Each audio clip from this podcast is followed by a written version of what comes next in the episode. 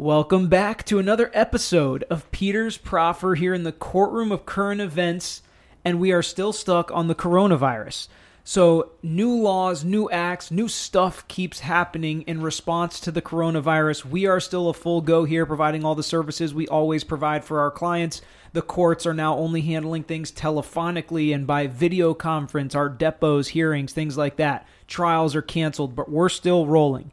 So, today we are going to talk about the Families First Coronavirus Response Act that's been implemented to help businesses deal with the coronavirus and all the sickness and all the schools closing. So, we'll get into what that act is, what it does, and who's going to pay for it when it's all said and done. Thanks for listening in. As always, if you want any topics heard on this podcast, our handle is at Tragos Law on all social media. My email is petertragos at greeklaw.com.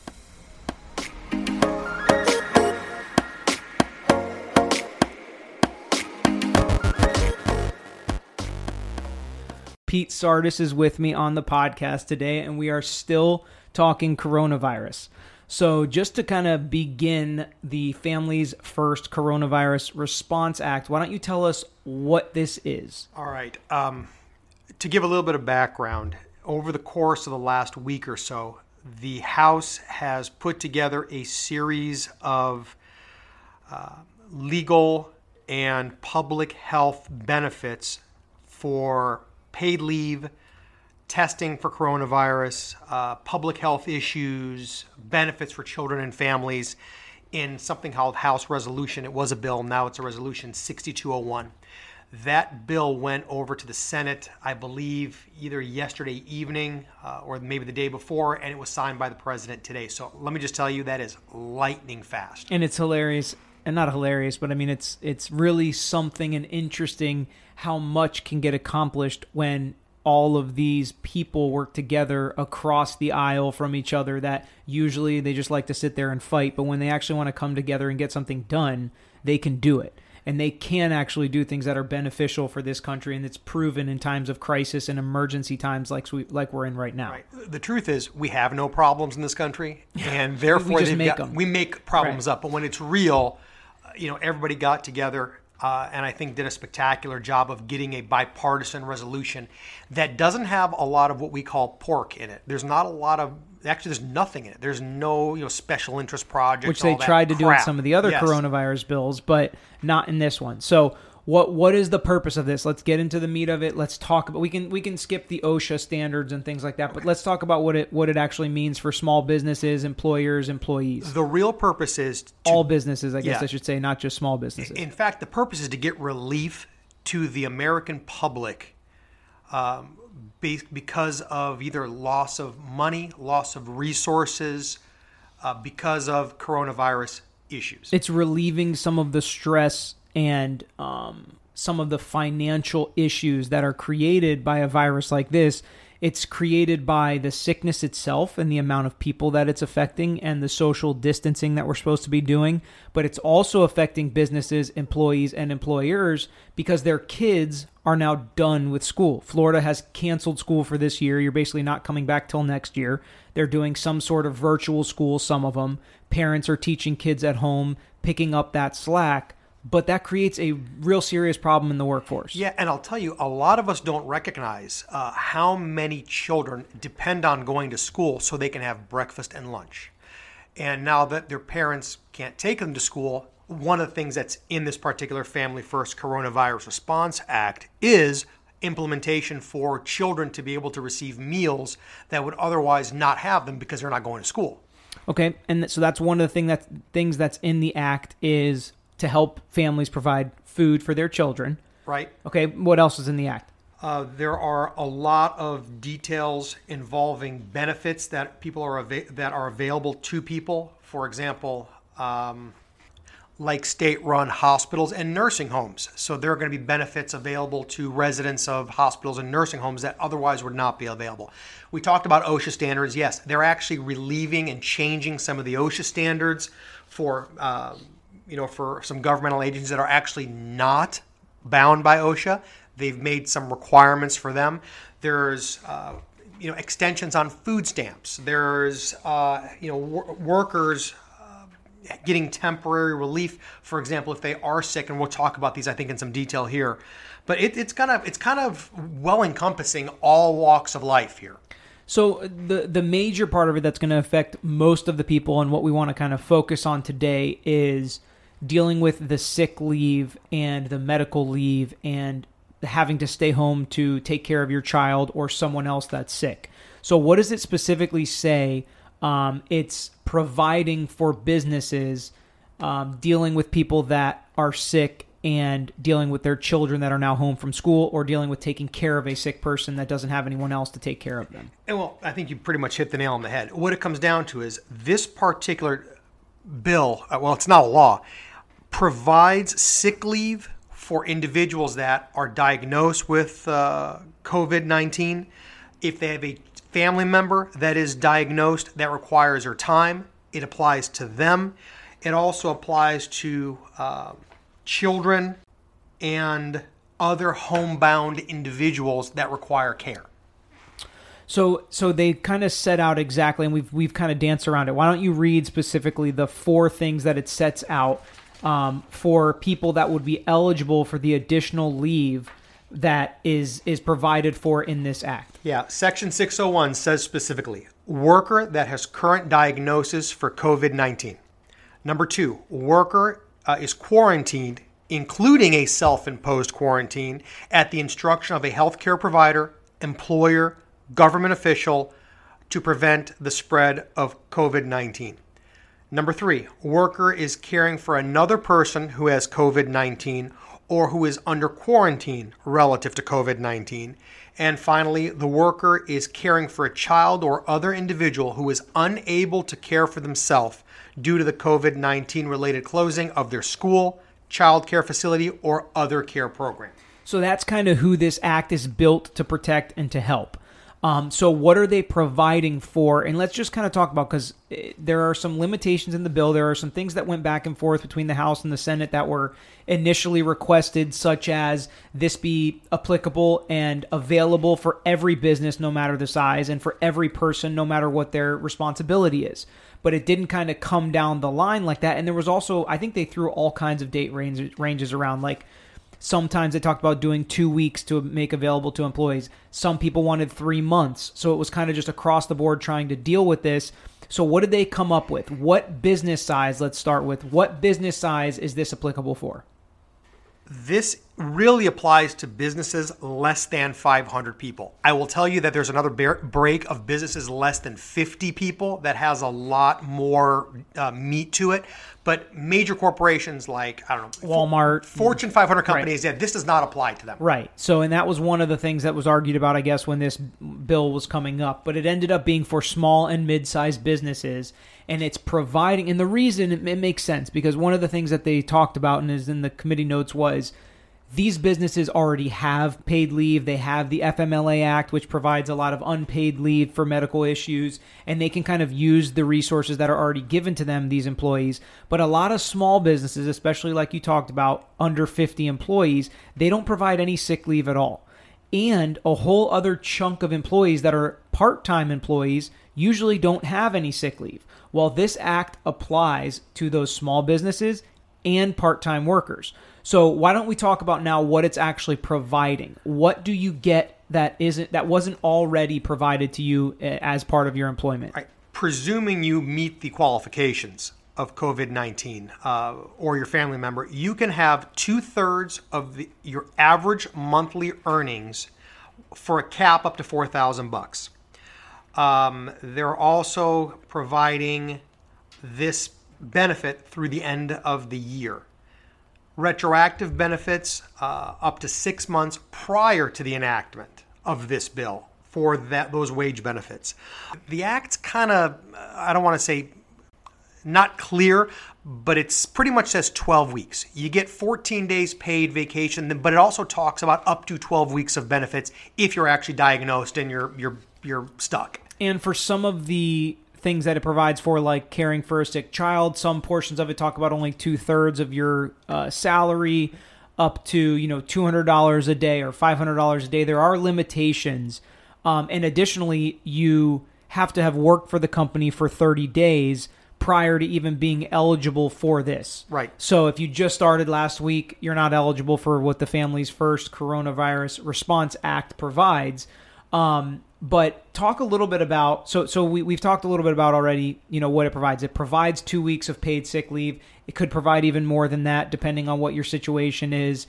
Because a, a lot of times these businesses don't have that. It also provides two weeks additional to whatever your job already provides. So if you take sick leave for this and two months from now this is all gone well you still have whatever your sick t- time and paid time off was that you already had with your job. Yeah, and think of it as if you are actually, God forbid, diagnosed with coronavirus or you have a family member that is, um, those 14 days of sick leave is just for coronavirus. It does not affect your standard 14 days of sick leave just because you got the flu. So, a question that I have for you is what if your company has less than 50 employees and you find that this just totally jeopardizes your business viability? Are you stuck having to give your employees these two weeks paid vacation? No, and there really is, and this was, I think, really smart, whoever thought of this. There is a provision in the Act that basically says if you are a small, small business, so under 50 people, and your ability to function and to survive is jeopardized by this, you are exempted. Actually, what I should say is you can request exemption. That way, your business doesn't go under. Right, and they'll allow you to do that. So, and there are some other things and some it's all fluid. In case you haven't noticed, we've done multiple podcasts on different emergency laws and acts that are happening and coming out in a response to the coronavirus. This is all fluid and things could change and they can make amendments to this bill, but before we get into the last part which is who's going to pay for all of this, is this just going to be in effect forever? Is this a new law or how are they dealing with it? The, this actually sunsets at the end of 2020. So, December 31st, 2020, this law ends. Yeah, and it's over and it's out. And I'm sure they can do another one if, God forbid, coronavirus lasts into 2021. But as far as this iteration of the act, it is over and done with December 31st of 2020. Um, so now let's talk about what a lot of people are probably thinking about: who's paying for all of this?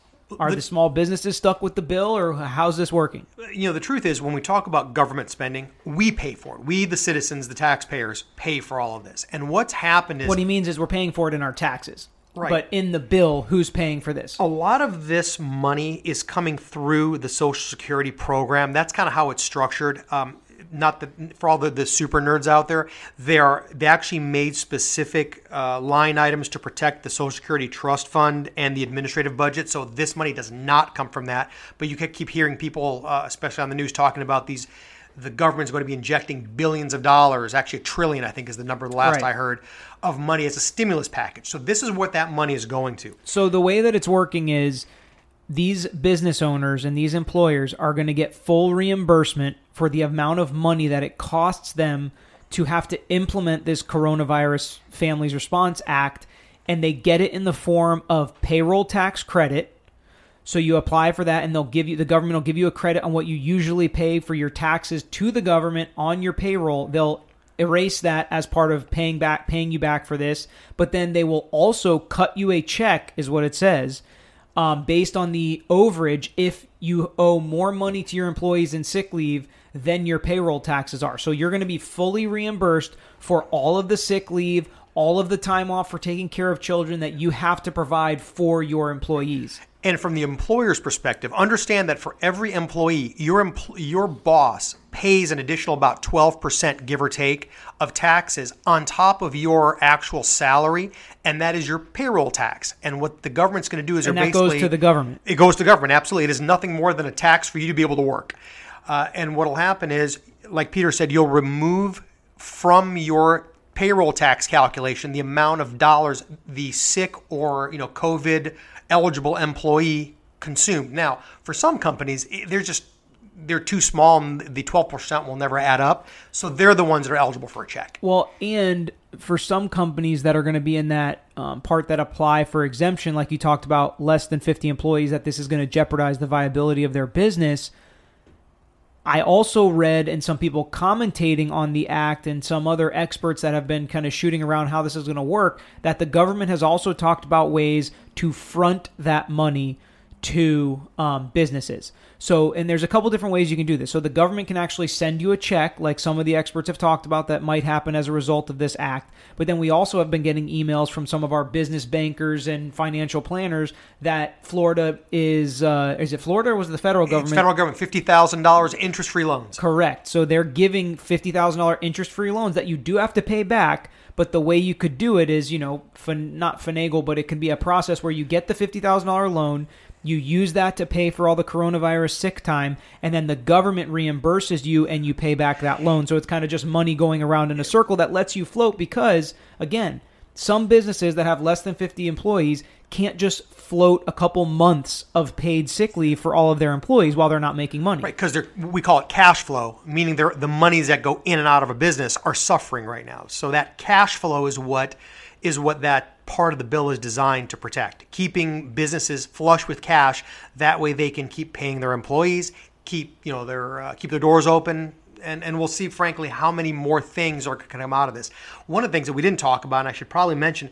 There is even an, an entire section of unemployment benefits that are going to be set up, and these unemployment unemployment benefits you can apply for electronically. So as opposed to going down to the unemployment office and uh, you know filling out your forms, they're going to be online or you can call or email, which is unprecedented for the government. And they're going to make the process a lot easier because they realize a lot of employers are going to have to lay off their employees. Some employers are even doing it as a favor to the employees that as opposed to just sending them home with no pay, you lay them off or you fire them so that they can go get unemployment Right. and the government is going to kind of uptick you know, or I, I should say, loosen um, uh, their strict terms of giving people unemployment. Now they're going to give it a lot easier because they realize all these people are getting laid off because there's no work because of the coronavirus, especially with hotels and tourist activities and and uh, Casinos food are closed, services, food yeah, service, sure. restaurants, all that stuff is really going down. So they're going to make it easier for you to get unemployment.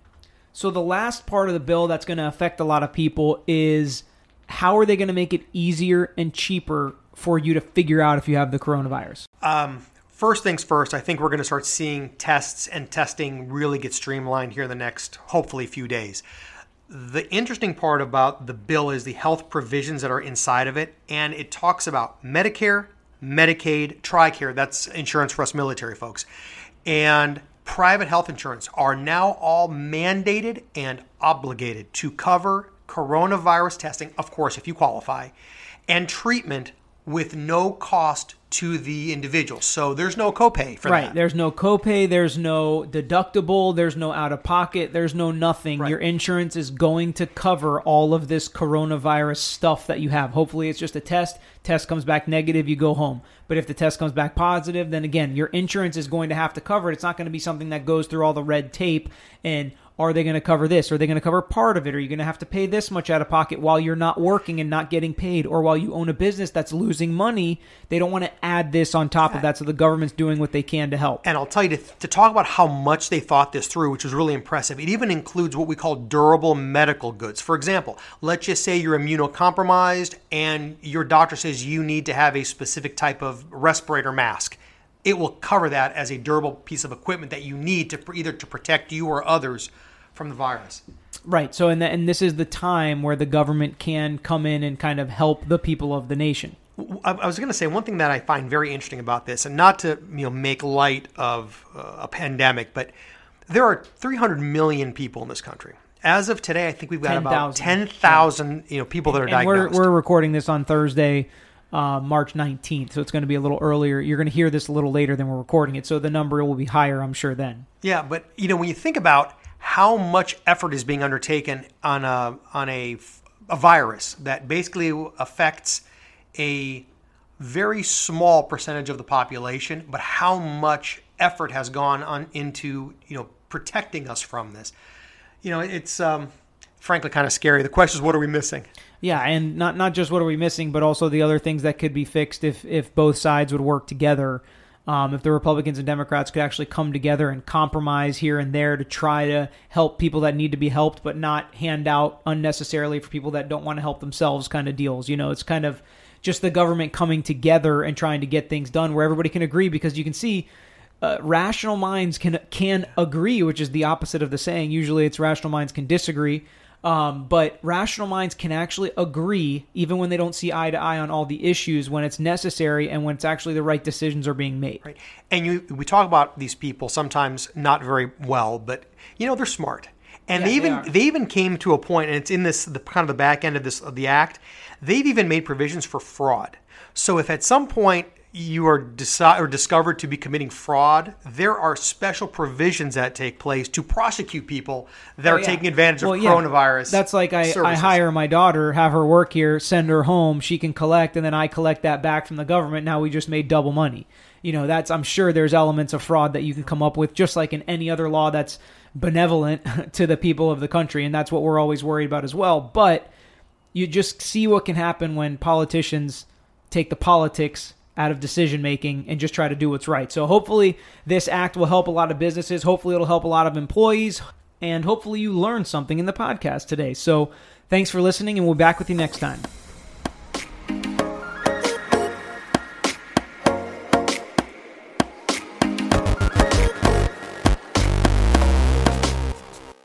I think I've already failed the recommendation that we speak slower in the podcast so it's easier for people to follow. And as we go, our marketing coordinator told us that we need to speak a little slower so it's easier to follow. So, Pete, we're going to do our best to do that today. Um,